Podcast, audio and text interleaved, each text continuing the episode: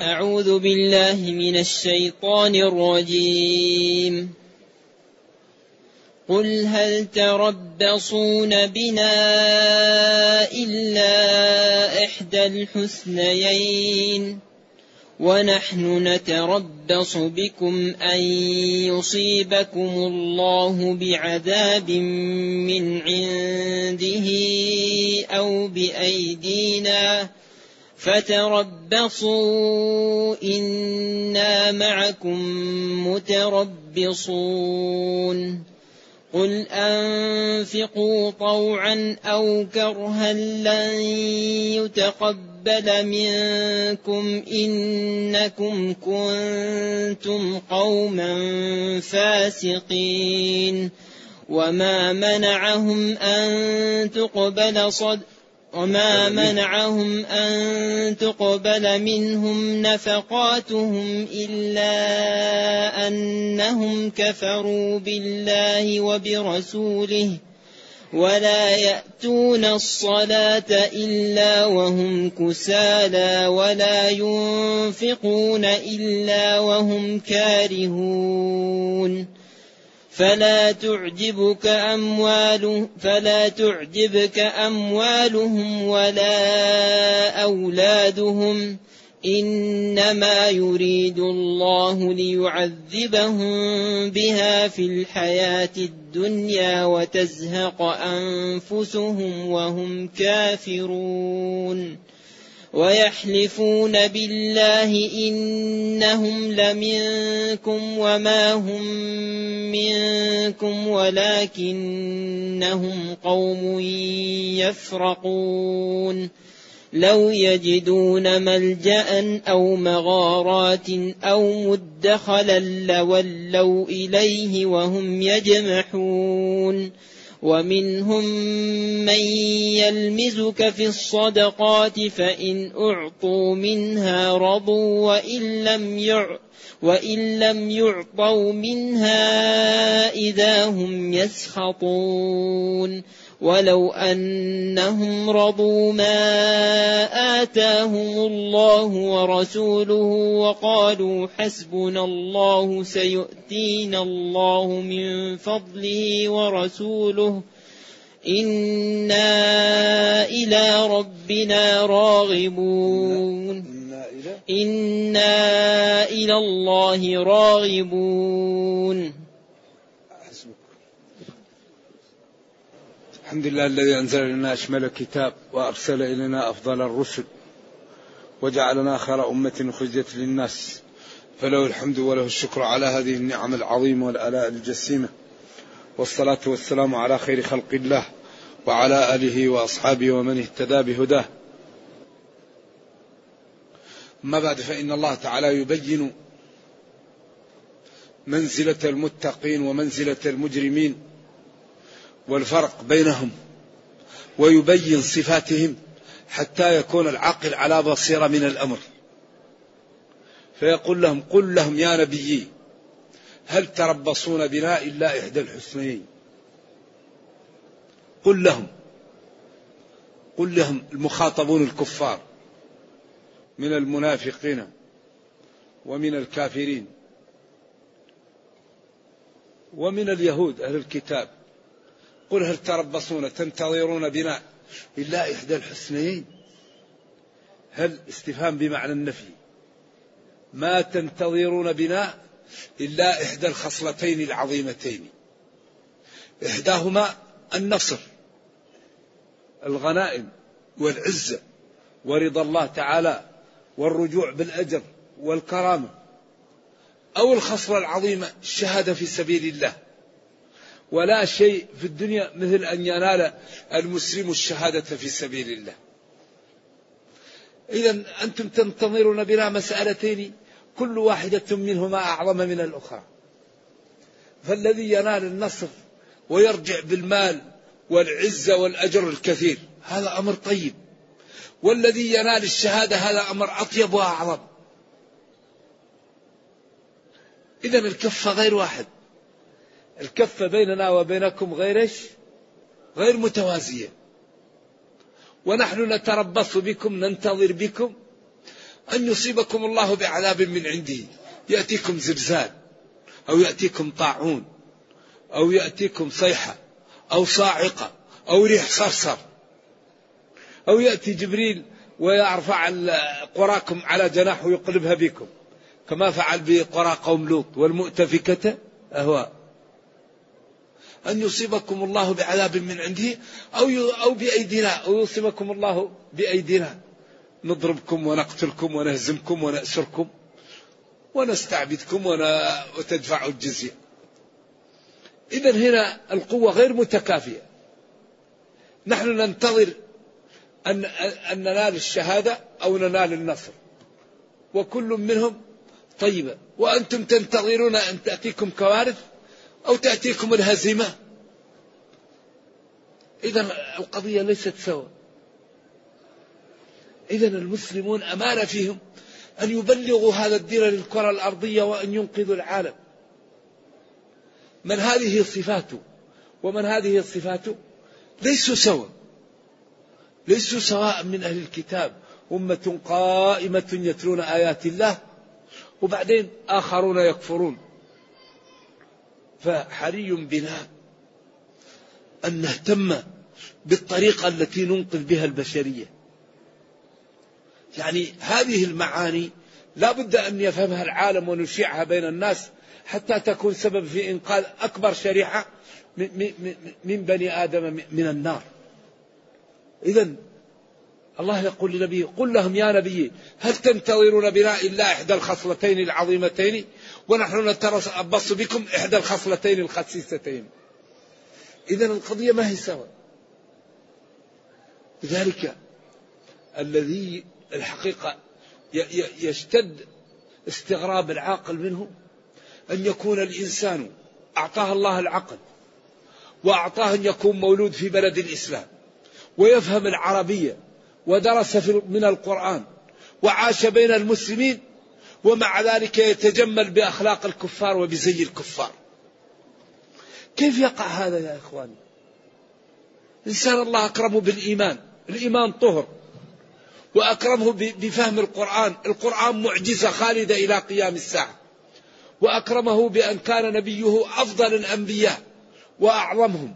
وأشجعهم. وأجملهم. وأحسنهم. مجمع الفضيلة. الله يقول وإنك لعلى خلق عظيم. وبعدين تشوفوا يعني يرمي عقله ويرمي كل شيء ويكون يتبع زبالات الفرنج والكفرة ويتجمل بزي الكفار وينتفخ إنه يكون مثل الكفار. والله يقول في محكم التنزيل إنما المشركون ناجس هذا كلام من؟ كلام من هذا؟ كلام الله. أين العقول؟ أين المروءة؟ أين الفهم؟ كيف الله يكرمني بالإسلام وبالإيمان وبفهم القرآن وباتباع محمد صلى الله عليه وسلم؟ نكون نتجمل بنكون زي الكفار. ونلبس لباس الكفار ونتجمل بأخلاق الكفار. أين البصيرة؟ أين العقل؟ والغريب هل رأيتم رأيتهم يلبسون ثيابنا؟ طيب والتعامل بالمثل من أبجديات الحياة. ليش نلبس لباسهم ما يلبسوا ثيابنا؟ ليش نتجمل بأخلاقهم وهم لا يتجملوا بأخلاقنا. ونحن ديننا الطهر. الإسلام دين الطهر. دين السماحة دين النزاهة دين الجمال دين العدل دين الإيثار. الإسلام لا يمكن أن يقاوم أبدا. ما يمكن إلا إلا إلا بالتج... بالتجهيل أو بإيش؟ هذا اللي يقاوم به الدين، الدين ما يمكن أن يقاوم. لكن هم الآن يشوهون ويعملون ويعملون ولكن الله تعالى هو الكبير المتعال. الكبير المتعال كل ما ضربوا الدين كل ما قوى الدين ونصع وأصبح ما يمكن أن يقاوم. هذا دين الله. لذلك الآن تلاحظون أنه لشدة التشويه الحاصل على الإسلام لا يدخل فيه إلا القمم إلا العباقرة. الآن الذي ليس بعبقريا أعني فاهما عالم ذرة أو طبيب كبير استشاري أو دكتور في الرياضيات أو إنسان عنده شهادة عالية في الطيران أو في الأجنة أو في التشريح. هؤلاء الآن هم الذين يدخلون في الإسلام. أما الدهماء لشدة التشويه الحاصل على الإسلام يخافون من الدين. يقول لك لا تدخل في الدين. مشكلة هذا الدين. انتبه. لكن الإنسان اللي أصبح على ثقافة عالية لا يهمه لا يهمه في الدعاية. يهمه في الحقيقة. يهم في الحقائق. فتجد أنه الآن في الغرب وفي الشرق أغلب من يدخل في الإسلام العباقرة. موريس بوكايس في فرنسا صاحب العلم والأديان الثلاثة.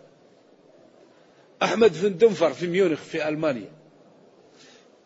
حمزة يوسف سحنون في لوس أنجلوس يوسف إسلام في لندن في بريطانيا. تجد أنه الآن كل من يدخل في الإسلام عباقرة كراين في, في نيويورك. هؤلاء العباقرة هم اللي يدخلون في الإسلام. كراين هذا كان مستشار لنكسن أيام ولايته وكلفه بدراسة الإسلام. كان ذكاء غير عادي. فلما درس الإسلام دخل في الإسلام. فلما دخل في الإسلام فصلوه. فصلوه من وظيفته. فجاء معتمر للمدينة. فصار عنده مكتب يبيع المعلومات. يبيع العلم. عنده مكتب. أي واحد يريد معلومات يبيع له هي. والغريب أن في الغرب العلم يبيعوه كما نبيع الماء. وأربح شيء عندهم العلم. واحد يريد أن يسافر. يأتي لمركز يقول له البلد اللي نجيه ما عاداته. ماذا نتجنب كيف نعمل؟ واحد يريد أن يدرس. كيف نبدأ بدراستي؟ واحد يريد أن يعمل مشروع. كيف نعمل في مشروعي؟ في مراكز لبيع المعلومات. يختصروا على الناس الطريق. نحن الواحد يعمل مشروع يدرس عشر سنين خطأ وصواب بعدين يصل إلى الصح. هم على طول يبدأ وش؟ فيما وصل إليه الناس لينتجوا يعلمون ظاهرا من الحياة الدنيا. فالمهم جاء. فجلسنا قلت له طيب ما بما أنك ابتليت لأجل الإسلام بما توصينا به؟ قال القدوة القدوة القدوة القدوة. الإسلام ينتشر بالقدوة. وهو لا زال يطلع جريدة الآن في نيويورك. لا في واشنطن أظن. هو اسمه فلان كراين.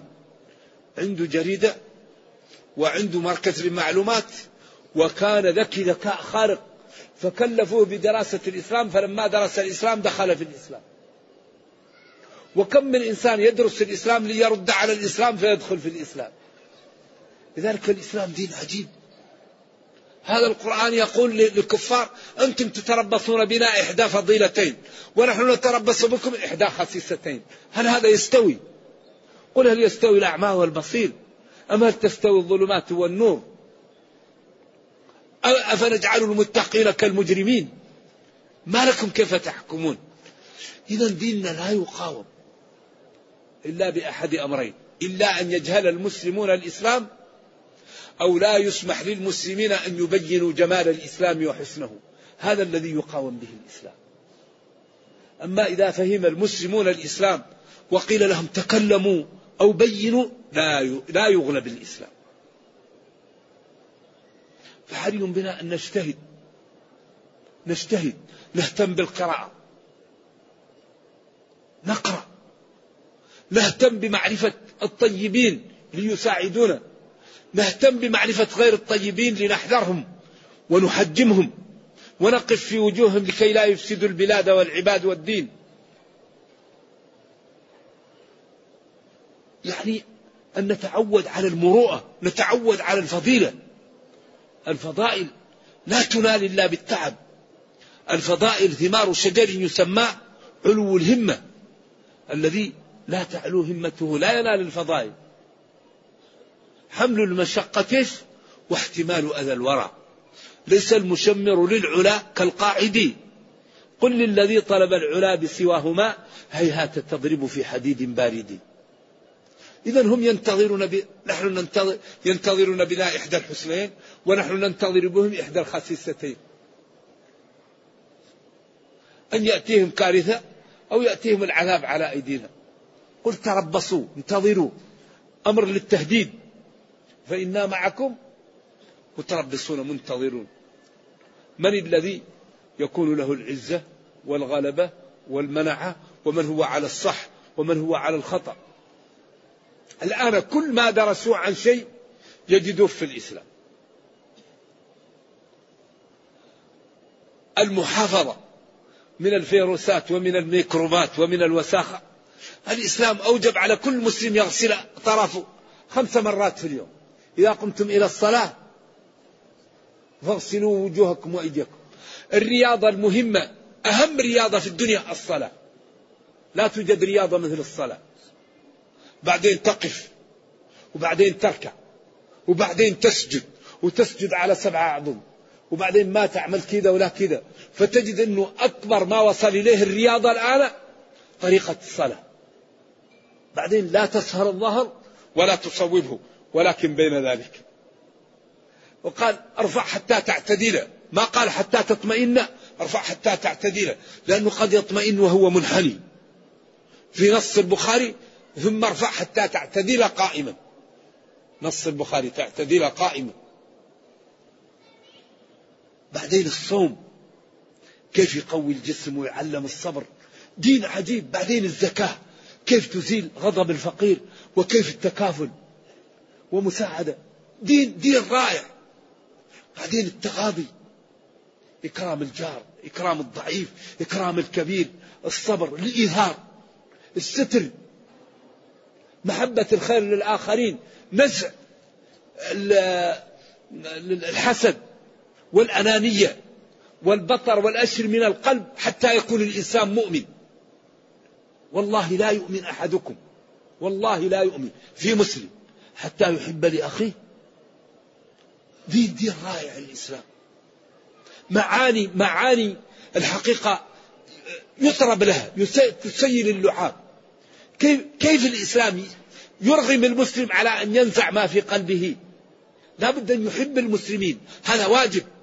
لا بد أن يختارهم عن غيرهم. ومدح الذين يؤثرون على أنفسهم. وأباح المكافأة وجعل العفو أفضل. ولمن انتصر بعد ظلمه.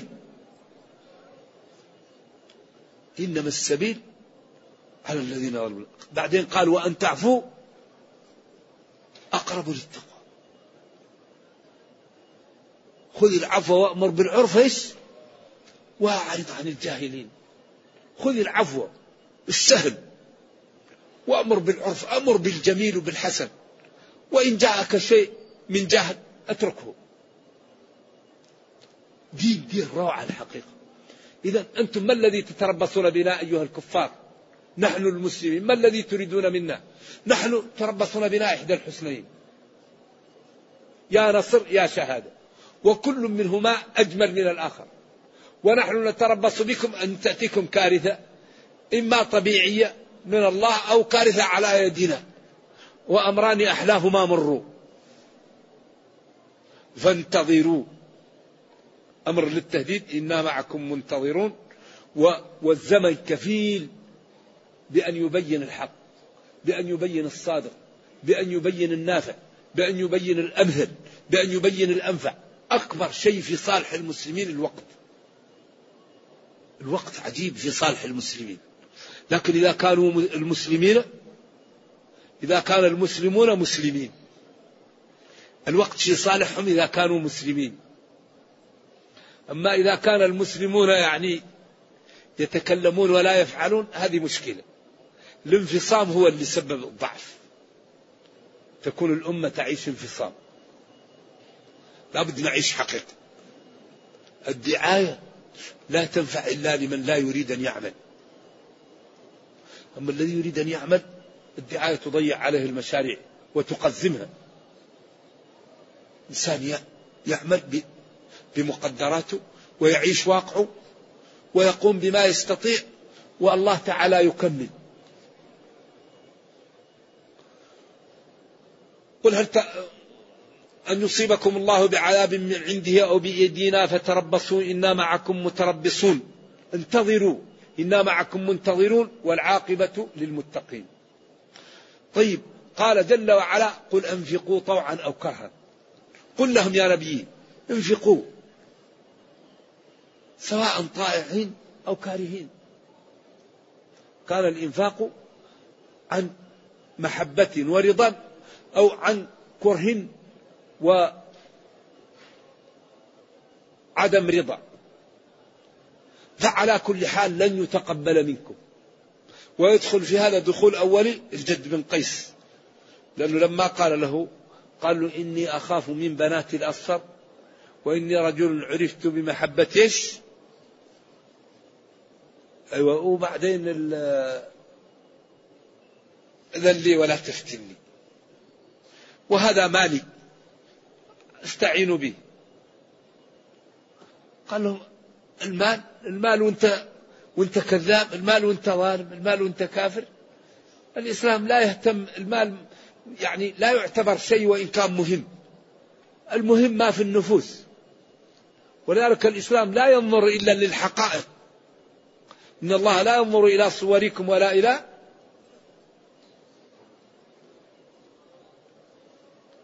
ولا إلى أجسامكم.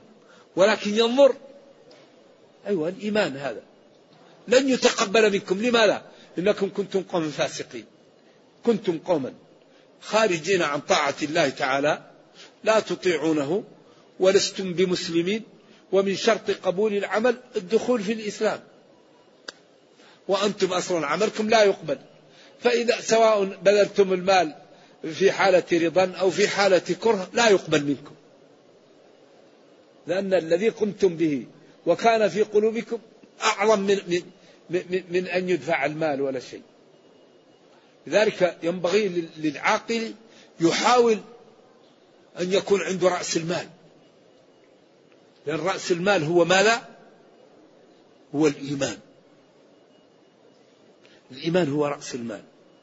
فإذا لم يحافظ الواحد على رأس المال يكون كل العمل منخوب. ذلك أهم شيء يحرص عليه المسلم الإيمان. ومن أكثر ما يقوي الإيمان إزالة الإشكالات والشبه لأن الشبه والإشكالات تعوق عن قوة الإيمان. يكون واحد عنده شبه يقول أنا لو نسأل يقولوا إيش؟ يقولوا هذا زنديق أو هذا إيش؟ وهذا ضال. وتبقى فيه الشبه فتعوقه عن قوة الإيمان. لا المسلم إذا أشكل له شيء يسأل عنه حتى يزول عنه فيقوى إيمانه فينشط على العبادة. ولذلك عمر قال له أنت يا رسول الله أحب إلي من كل الناس إلا نفسي. قال له لا يا عمر لا حتى أكون أحب إليك من نفسك. قال له الآن أحب إلي من نفسي. خلاص ما دام كذا لازم. الرجل الذي جاء للنبي صلى الله عليه وسلم يريد المعصية مسح صدره قال اللهم اذهب ما في قلبي. والرجل الذي كان يوم حنين يريد أن ينتقم لأقرباء الذين قتلوا في المعارك السابقة. التفت عليه وقال اللهم أزل ما في قلبه. ما لك يا فلان؟ قال فانقلب ما في قلبه. إيش؟ محبة للنبي صلى الله عليه وسلم. دخل الإيمان. لأن الإيمان شبيه بال... بالتيار الكهربائي في القلب. الإيمان سر. فإذا جاء الإيمان في القلب وخالطت بشاشته لا تخاف على صاحبه. وإذا كان الإنسان يشتغل ولم يدخل الإيمان قلبه هذا هو المشكل. هذا اللي سبب النفاق. هذا الذي قال الله في أهله قل لم تؤمنوا ولكن قولوا أسلمنا. فلذلك يحاول المسلم أن يدخل الإيمان في قلبه يعلم أن هذا الدين صحيح. كيف تعلم أن هذا الدين صحيح؟ تعلم أن هذا الكون لا بد له من مجد أم خلقوا من غير شيء أم هم الخالقون؟ وتعلم أن هذا الكلام كلام الله الذي العرب هم أفصح الخلق وأذكى وأبصرهم ب ب ب ب موارد حسن الكلام جاءهم رجل منهم أمي لا يقرأ ولا يكتب ويسمونه الأمين. وقال لهم أنا رسول ودليل رسالتي هذا الكلام فأتوا بمثله. ولكم أن يساعدكم من في الأرض على أن تأتوا بمثله. فتركوا الإتيان بمثله وقاتلوا وفقدوا نفوسهم وأموالهم وذراريهم. ولو كانوا يستطيعون أن يأتوا بالكلام لأتوا به وتركوا القتال. فهذه معجزة خالدة إلى قيام الساعة.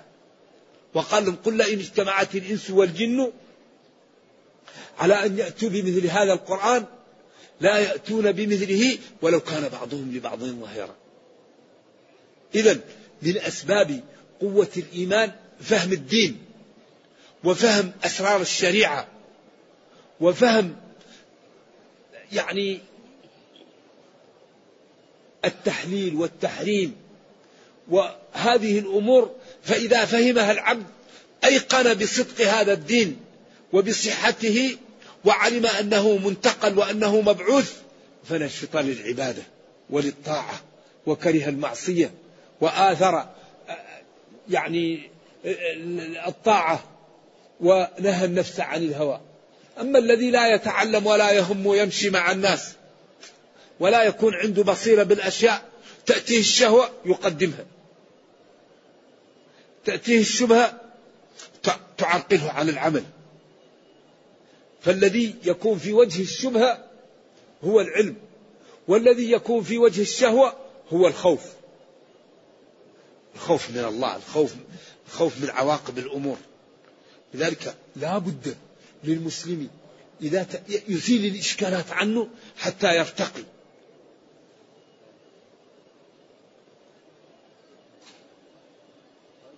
الشيطان يأتي للإنسان من كل جهة. أول ما يأتي به للإنسان يكفره. قل له الدين هذا دين إيه؟ هل رأيت أحد مات وبعث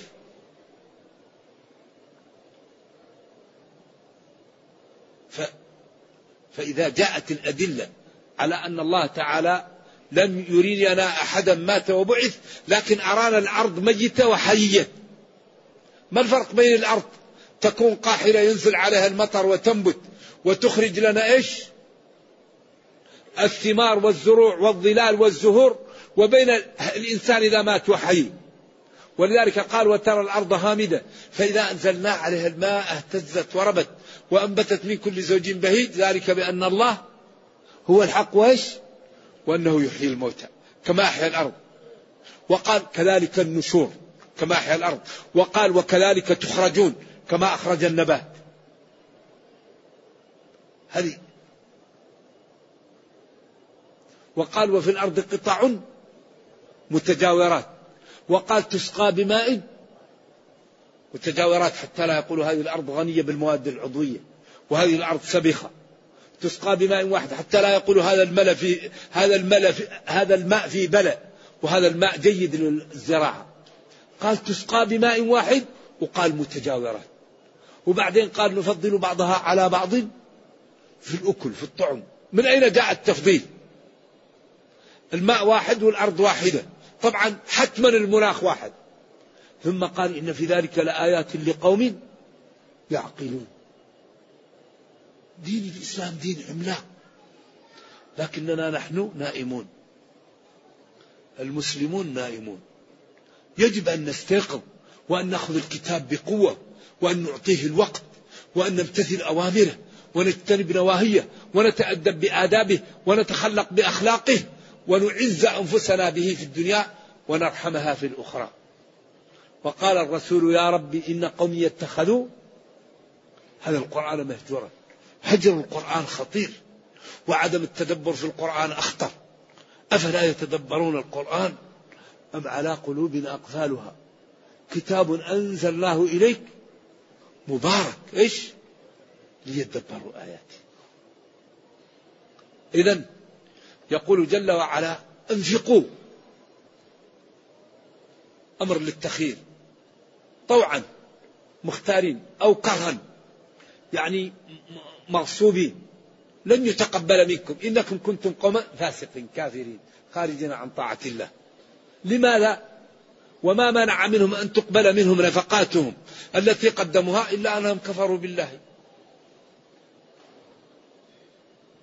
منعهم من قبول الأعمال الصالحة عدم وجود شرطها وهو الإيمان. ولذلك لا يقبل العمل إلا بثلاثة شروط. الأول الإيمان. ثاني الإخلاص. ثالث شيء الاتباع. من عمل عملا ليس عليه أمرنا فهو رد. اتباع. اتبعوا ما أنزل إليكم. العلم قال الله قال رسوله. لإخلاص. من أشرك معي غيري تركته وشركه وقدمنا إلى ما عملوا من عمل. إذا قال وما منعهم. وما منعهم أن تقبل منهم نفقاتهم إلا أنهم كفروا. أن تقبل منهم في محل نصب. وأنهم كفروا في محل رفع. منع قبول نفقاتهم الكفر. الاستثناء مفرغ وأن يفرغ سابق لله لما بعد يكون كما لو إلا عدما ما منعهم أن تقبل منهم نفقاتهم إلا أنهم كفروا. منع كفرهم قبول نفقاتهم. واضح؟ أن أن وما دخلت عليه في تأويل مصدر منصوب بنزع الخافض وأن إلا أنهم كفروا هذا في محل رفع فاعل منعهم. بالله ربا معبودا بحق متصل بصفات الجمال والكلام. ورسوله صلى الله عليه وسلم معصوم فيما يبلغ عن الله. نبينا صلى الله الأنبياء معصومون فيما يبلغون. ومن خصائص الأمور. وأشرنا إلى أنه إن, إن حكم بخلاف الأولى يأتيه القرآن ويبين له وأن ذلك في حقه هو الذي يكلف به وأننا نحن واجب علينا اتباعه فيما قال. لأن الله قال فاتبعوني يحببكم الله وقال من يطيع الرسول فقد أطاع الله. اصطفاهم الله الأنبياء.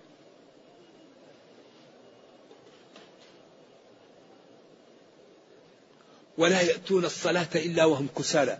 وهذا أيضا فيه إياك يعني واسمعي يا جارة المسلمون يبتعدوا عن هذه الأشياء حتى لا يتشبهوا بالمنافقين والكافرين. فيبذلوا ويؤمنوا ويصدقوا ويشرحوا ويسارعوا إلى الخيرات كما قال فاستبقوا الخيرات سابقوا إلى مغفرة سارعوا. فلا نتشبه بهؤلاء. من تشبه بقوم فهو منهم. ولا يأتون الصلاة إلا وهم كسالى. الذي يريد أن يختبر نفسه هل خاشع أو غير خاشع؟ يجعل الساعة على المنبه الساعة ثلاثة قبل الفجر. ويستيقظ فإذا قام شرحا مسرورا. وقام يصلي. هذا الحمد لله. من أهلش من أهل الخير. وإذا أراد أن يصلي ركعتين من النافلة فكأنما يراد أن يدخل في بير أو يطلع في السماء. هذا دلالة على أنه غير خاشع. وأكبر دلالة على عدم الخشوع ثقل الصلاة. وكل واحد يختبر نفسه. نرجو الله أن يتوب علينا. قال واستعينوا بالصبر والصلاة وإنها شو مؤكد إن إنها. وبعدين قال لكبيرة مؤكدة إلا على الخاشعين. لكن الخاشع الصلاة ليست كبيرة عليه. الصلاة سهلة عليه. و و ويجد فيها متعة ويجد فيها لذة كما قال تتجافى جنوبهم عن المضاجع يدعون ربهم خوفا وطمعا. بعدين قال فلا تعلم نفس ما أخفي لهم. ومما رزقناهم فلا تعلم نفس ما أخفي لهم من قرة أعين. إذا هؤلاء لا يأتون الصلاة إلا والحال وهم كسالى. الكسل ضد النشاط. الكسلان دائما آلام في الجسم وإذا أراد أن يقوم يدك. ما يستطيع يقوم يكون ما هو مريض لكن يا شيخ يدك يجد واحد. وتشوفه يتمعطع كذا كذا كسلان بخلاف النشيط. ذلك المسلم المؤمن القوي خير وأحب إلى الله. سارعوا. لذلك واحد من المسلمين كان أمير على جهة من الجهات في عمر. وسمع عنه عمر شيء وأنوى عمر أن يعزله. فجاء لحاجب عمر وقال له قل لي ما الذي يعجب عمر. قال له عمر يعجبه الرجل القوي الجلد الخشن الذي يمشي ومجتهد في الأمور. فرح وكان لابس ثياب جميلة غير الثياب ولبس ثياب خشنة. وجاء بعصا ولما جاء يعني ظهر الخشونة فأعجب به عمر. وتركه في المحل. عمر لا يعلم الغيب. هو عرف كيف كان رجل كان عنده ذهب. لذلك المؤمن القوي خير وأحب إلى الله. هؤلاء عياذا بالله الذين يأتيهم الشيطان تجده في الفرح يفرح لكن إذا جاءت العبادة يبقى كسلان. كان ينظر مسلسل أو يتابع قصة يحملق فيها. إذا قال الخطيب السلام عليكم الحمد لله تجده نام هذا من الشيطان. لأن النوم عند الخطبة من الشيطان. لكن النوم في فيش في الصفوف إيش؟ أمنة يوصيكم النعاس أمنة في الصفوف أمنة لكن في الجمعة من الشيطان عشان ما تسمع الخطبة تنفعك. إذا قرأ القرآن فاستمعوا له وأنصتوا. من قال لأخيه يوم الجمعة أنصت فقد لغى ومن لغى فلا جمعة له. لذلك هؤلاء يأتون الصلاة وهم كسالى جمع كسلان. ثقيل تعبان كأنه مريض ما أدري إيش اللي جرى دخل فيه أعضاء الشيطان. يبقى يثبته واحد إذا أراد يصوم يجي الشيطان يقول له أنت مريض كيف تصوم؟ عشان الصوم فيه أجر كبير. إذا أراد يروح للجمعة تنتبهوا الآن إذا قرب الوقت يجي الشيطان ويحط في كل واحد بودرة في عيونه.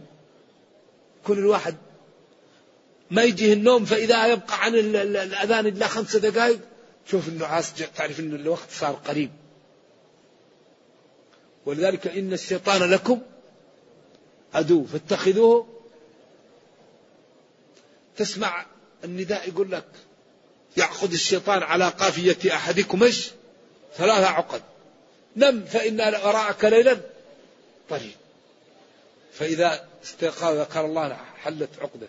فإذا قام وتوضأ حلت عقدة. فإذا صلى ركعتين فأصبح الشيطان.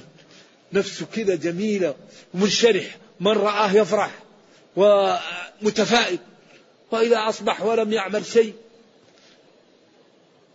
بال الشيطان في أذنيه. يصبح النفس ما هي جيدة والنفس. فلذلك ديننا دين عجيب الإسلام. إذا هؤلاء من صفاتهم أنهم لا يأتون الصلاة إلا وهم كسالى ولا ينفقون إلا وهم كارهون. حال هؤلاء لا يأتون الصلاة إلا في كسل ولا ينفقون إلا في حالة كره مغصوبين عليها لأنهم إذا لم يفعلوا ذلك يقال منافقين وينكشفوا فتضيع مصالحهم في المسلمين. إذا هذه صفاتهم ينبغي للمتقين أن يبتعدوا عنها. ثم قال فلا تعجبك أموالهم ولا أولادهم. تعجبك يعني ترتبط بها وتجمل عندك وتكون في نفسك بها يعني الحسن والاغتباط بها. لا. هذه الأموال والأولاد إنما يريد الله أن يعذبهم بها في الدنيا. كيف يعذبهم بها في الدنيا؟ أولا الولد يدخل في الإسلام فيروح في المعركة فينال الشهادة فيبقى أبوه طول حياته منزعج لأنه لا يؤمن بجنة ولا نار. أو ولد إذا حصل له أي شيء في هذا ينزعج. أو المال هو يشتغل للمال فإذا طلب منه زكاة أو نقص أي شيء منه يحزن حزن يكون لا يفارقه. لأنه لا يريد إلا المال لا يريد جنة لا, يريد لا يخاف من نار. فالمال والولد عذاب عليه.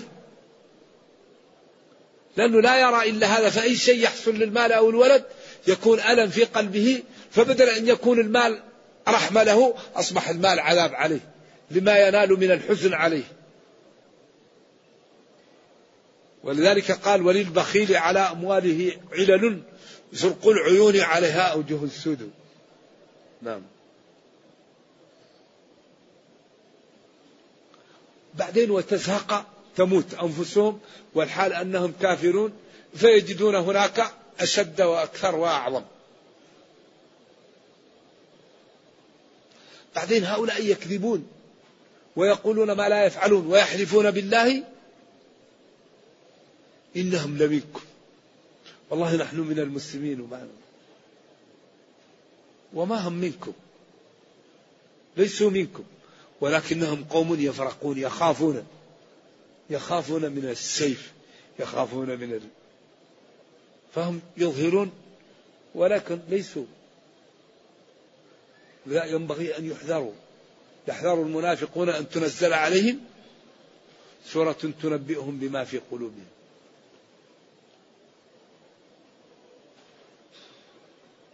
لو يجدون ملجأ يلجؤون فيه. حصن أو أي شيء. يجدون ملجأ أو مغارات. مغارة اللي هو الكهف في الجبل. يكون غائر. أو مدخلا. أو جحر. أو نفق لولوا إليه والحال أنهم يسرعون لا يلوون على من وراءهم. إذا هؤلاء أيها المسلمون احذروهم واعرفوهم ولا تعطوهم دخيلة المسلمين وحاولوا أن تبتعدوا عن هذه الصفات لأن أصحابها هم أخص خلق الله لأن الله قال إنهم في الدرك الأسفل من النار. فابتعدوا عنهم. ولكنهم قوم يفرقون يخافون. لو يجدون ملجأ يلجأون إليه أو مغارات أو مدخلا لولوا إليه وهم يجمحون يسرعون.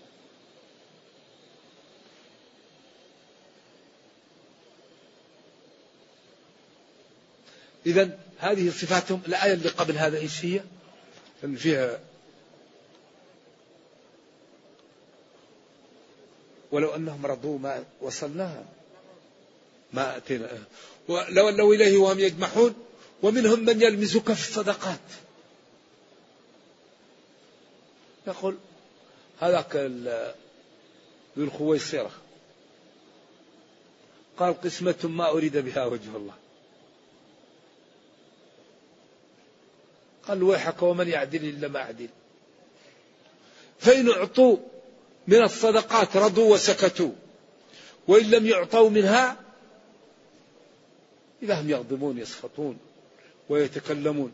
إذا هم أصحاب مصالح لا أصحاب أهداف ولا أصحاب عقول ولا أصحاب مبادئ.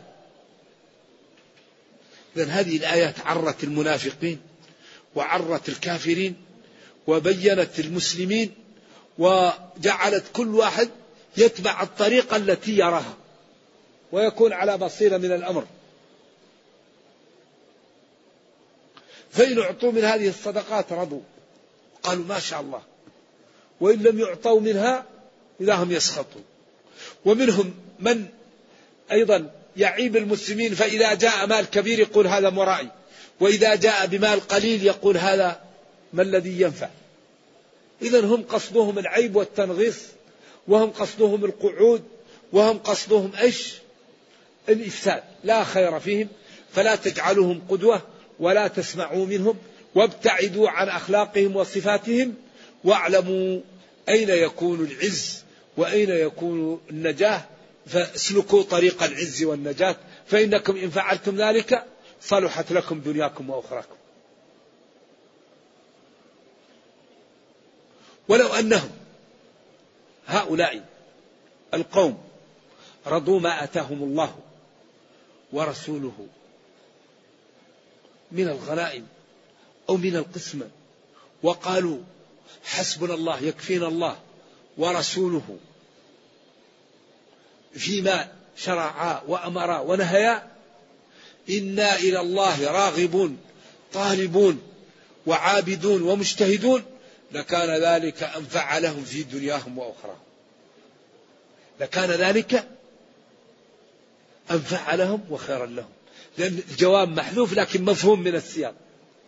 ولو أنهم رضوا يعني قبلوا واكتفوا بما آتاهم الله ورسوله مما شرع لهم وأعطي لهم وقالوا حسبنا الله يكفينا الله ورسوله. حسبنا الله. يكفينا ما شرع الله لنا يكفينا ما أعطانا الله يكفينا ما قدر لنا. إنا إلى الله راغبون. لا لغيره. أي مطيعون منقادون. لا لغيره. لو فعلوا ذلك لكان أحسن لهم ولصلحت لهم دنياهم وأخراهم. اذا نحن ينبغي لكل واحد منا أن يقول حسبنا الله ونعم الوكيل رضينا بالله ربا وبالإسلام دينا وبمحمد صلى الله عليه وسلم نبيا ورسولا ونعمل بشرع الله وما أردناه يعطيه الله لنا. نحن لو استقمنا على الدين كل ما نريد يعطينا الله إياه. لأن الله يقول أوفوا بعهدي أوفي بعهدكم ويقول إن تنصروا الله ينصركم. ويقول إن الله لا يضيع أجر من أحسن عملا.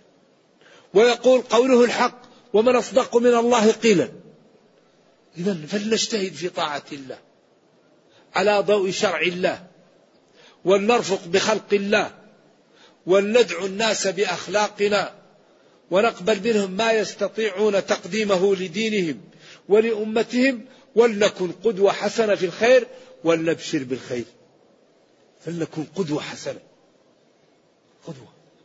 ولنبشر بالخير نرفق بخلق الله. ونرجو الله جل وعلا أن يرزقنا وإياكم الاستقامة وأن يرينا الحق حقا ويرزقنا اتباعه وأن يرينا الباطل باطلا ويرزقنا اجتنابه وأن لا يجعل الأمر ملتبسا علينا فنضل. اللهم إنا نسألك أن تصلح لنا دنيانا التي تصلح لنا دنيانا التي فيها معاشنا وأن تصلح لنا آخرتنا التي لها معادنا وأن تجعل الحياة زيادة لنا في كل خير والموت راحة لنا من كل شر. اللهم ربنا أتنا في الدنيا حسنة وفي الآخرة حسنة وقنا عذاب النار. اللهم اغفر لنا ذنوبنا كلها دقها وجلها أولها وآخرها علانيتها وسرها اللهم إنا نسألك أن تحفظ هذه البلاد للإسلام والمسلمين وأن تحفظ بلاد المسلمين عامة وأن توحد صفوفهم وتقوي شوكتهم وأن ترد عنهم كيد أعدائهم. اللهم اشف مرضانا ومرضى المسلمين. اللهم اشف مرضانا ومرضى المسلمين. ونفس كروبنا وكروب المسلمين. وتجاوز عن سيئاتنا وسيئات المسلمين. سبحان ربك رب العزة عما يصفون. وسلام على المرسلين. والحمد لله رب العالمين. والسلام عليكم ورحمة الله وبركاته. السلام عليكم. ورحمة الله وبركاته. سؤال. بعد الصلاة مباشرة هل نقول اللهم إني على ذكرك وشكرك وحسن عبادتك؟ أو نبدأ مباشرة بقولي ثلاث مرات استغفر الله؟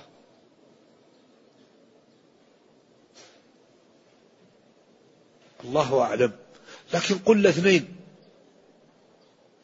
لأنه بعد الصلاة الإنسان يقول استغفر الله استغفر الله استغفر الله. اللهم إني على ذكرك وشكرك وحسن عبادتك. لكن ننظر في الترتيب نعمل به. الذي جاء بالترتيب. وإذا قلتهم طيب لكن كون أن هذا قبل هذا الله أعلم. لكن يمكن استغفر الله يرتقان وبعدين تقول سبحان الله والحمد لله.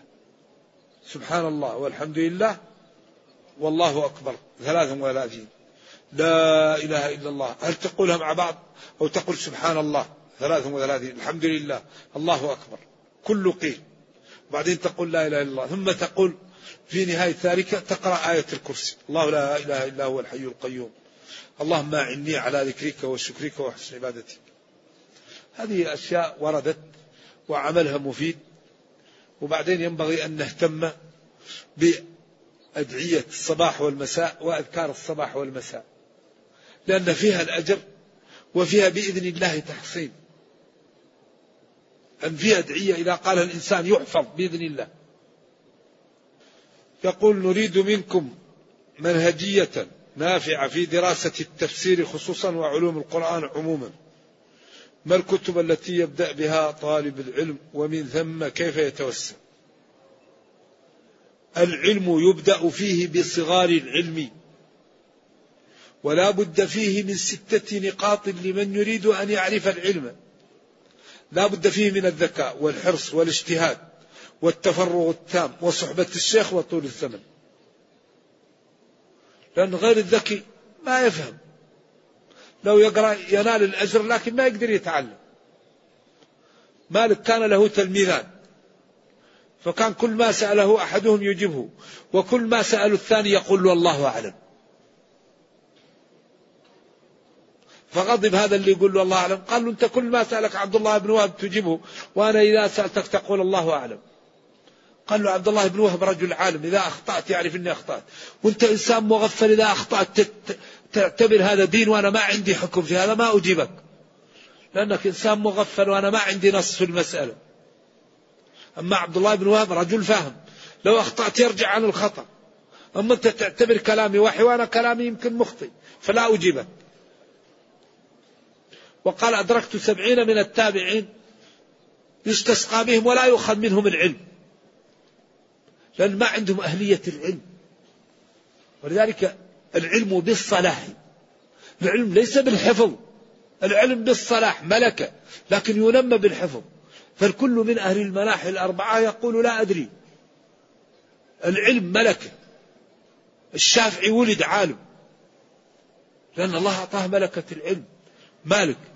لكن في واحد طول حياته يدرس مسكين ولو تسأله كم أركان الصلاة؟ ما يفهم ما ما يفرق بين الركن والشرط لأن الله ما أعطاه الفهم.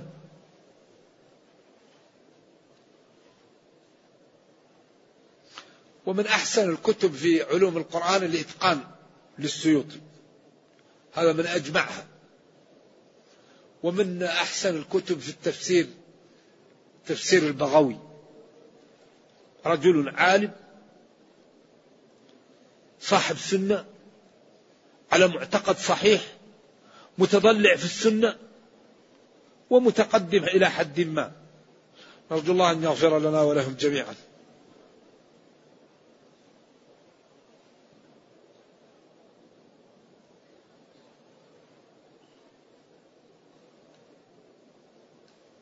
هل هذه العبارة صحيحة؟ إذا اقتنعت بشيء لا تلزم به غيرك.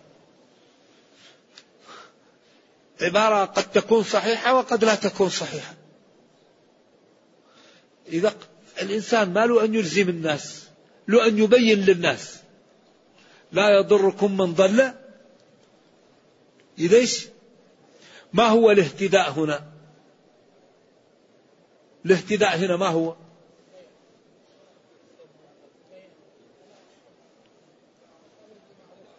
أحسنت أرفع صوتك.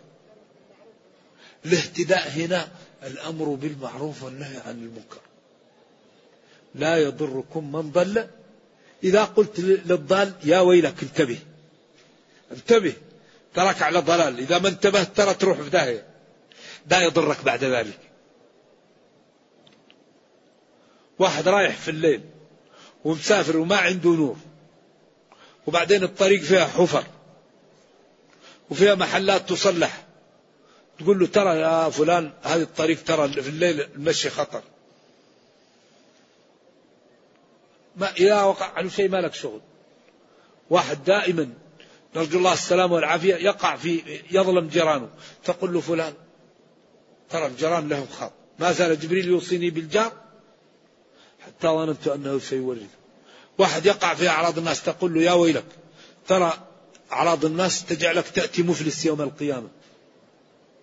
بعدين ما لا يضركم من ضل إذا اهتديتم. إذا أمرتم بالمعروف ونهيتم عن المنكر عند ذلك الذي لا يريد أن يعمل ما لك شغل لأنك إذا ما عملت هذا يوم القيامة يلببك. يقول لك يا رب فلان رآني ولم ينهني. ولذلك قال معذرة إلى ربكم ولعلهم يتقون. فلذا أنت إذا رأيت أخاك على خطأ قل له يا فلان ترى هذا خطأ. أنا محبة لك وخوفا على نفسي.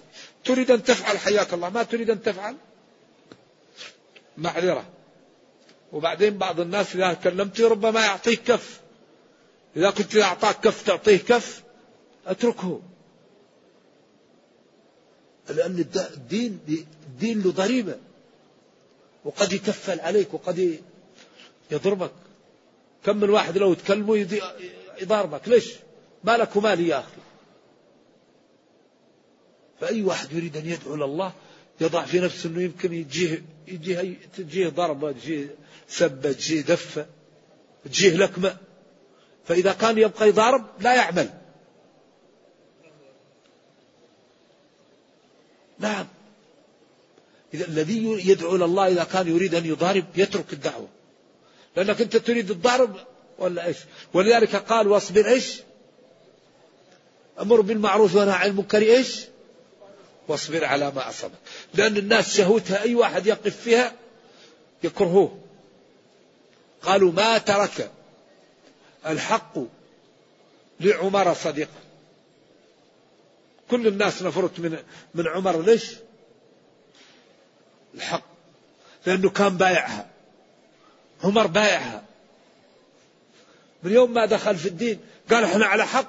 قال على حق. قال الله أكبر وأذن. جاءت قريش وضربته ضربها. على طول. لما أراد أن يهاجر قال من أراد أن تشكله أمه فأنا وراء هذا إيش؟ قالوا إنه عمر. أخوه آه، ختنوا زوج أخته لما سمعوا جاي قال عمر عمر. والثاني راح. عمر كذا لما دخل ونساء عند النبي صلى الله عليه وسلم ابتدرنا الحجاب فضحك النبي صلى الله عليه وسلم. فقال أضحكك الله أضحك الله وسمك قال هؤلاء كنا رفعنا أصواتهن عندي فلما دخلت ابتدرن بالحجاب. قال يا عدوات أنفسكن ما لكن تهبنني ولا تهبن رسول الله صلى الله عليه وسلم. قالوا أنت شديد ورسول الله صلى الله عليه وسلم رحيم. قال النبي صلى الله عليه وسلم إيه يا ابن الخطاب؟ ما رآك الشيطان سالك فج إلا سلك فج آخر. ما رآك الشيطان سالك فج إلا سلك فج آخر. رضي الله عنه. فالاهتداء لا يكون إلا بالبيان. البيان ما تسب وتقول له يا خبيث يا مجرم أنت تشرب دخان. أو يا لا. تقول له يا طيب هذا يضرك ويتأذى منه الملائكة ويتأذى بيتك وبعدين مشكل وخطر. بعدين تقع في أعراض الناس لماذا؟ يعني قل له قولا. لينا. وبعدين أهم شيء ندعو الناس به الفتنة الطيبة وأيدينا. الداعية لا بد ينتبه اللهاء تفتح لها اللهاء. وإني مرسلة إليهم. جارك لا يصلي. لو تقول له يا شيخ الصلاة يقول لك كل شيء معلقة برجلها روح. لك دينك ولديني أمشي. لكن لو تحسن عليه وتقول له تعال صلي يقول لك حاضر أبشر.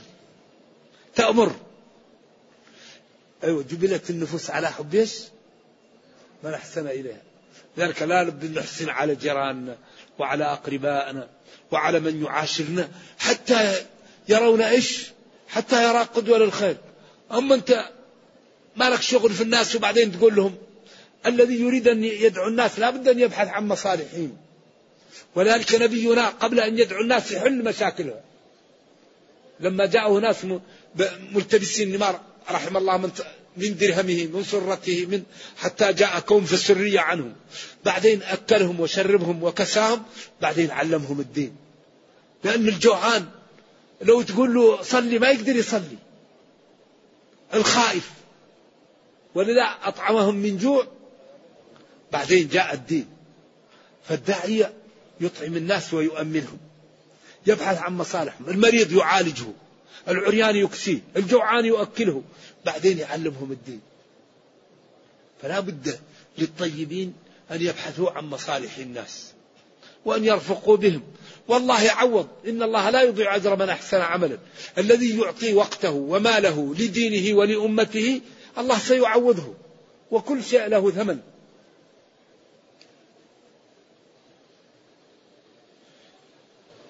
هذا سؤال فيه نوع من الخطورة شوية. يقول شيخنا جاء في حديث رواه أبو داود أن من صفات العرش أنه مقبب. لكن هذا الحديث لا يصح كما ذهب شيخ الإسلام بن تيمية والحافظ بن كثير إلى أن العرش مقبب لحديث هي على الجنة أو وسط الجنة وسقفها عرش الرحمن. فما كان على شيء أو وسط شيء لا بد أن يكون مقببا.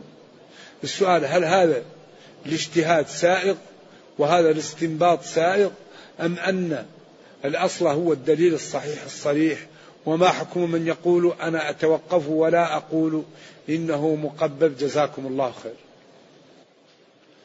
العرش والكرسي وهذه الأمور لا يتعدى فيها الدليل. ما قاله الله نقله وما نفاه ننفيه وما كان محتملا. لا, لا نلزم الناس آراءنا فيه. إذا كان هو محتمل لهذا القول وهذا القول اختر ما تريد ولا تلزم الناس باختيارك. لكن هذه الأمور غيبيات لا يتعدى فيها النص. ذلك الكرسي الأرض كالكرسي حلقة في فلاة والكرسي بالنسبة للعرش كلا شيء. ولذلك الله قال ولو أن ما في الأرض من شجرة أقلام والبحر يمده من بعده سبعة أبحر وجعلنا البحار مدادا والأشجار أقلاما وجلس الخلق يكتبون في بلايين السنين لجفت البحار وتكسرت الأقلام وما نفدت كلمات الله ما خلقكم ولا بعثكم إلا كنفس واحدة. يضع السماوات على أصبع والأراضين على أصبع ويقول أنا الملك الديان. والأرض جميعا قبضته يوم القيامة. ذلك عظمة الله. ما يتصورها الخلق. ويحك إنه الله مستو على عرشه بائن من خلقه ينزل كل ليلة إلى سماء الدنيا. ويقول هل من داع فاستجيب له. نزول لائق بجلاله وكماله. إذا كانت الأرض كلها قبضته يوم القيامة. إذا فلذلك لا يقاس الله بخلقه.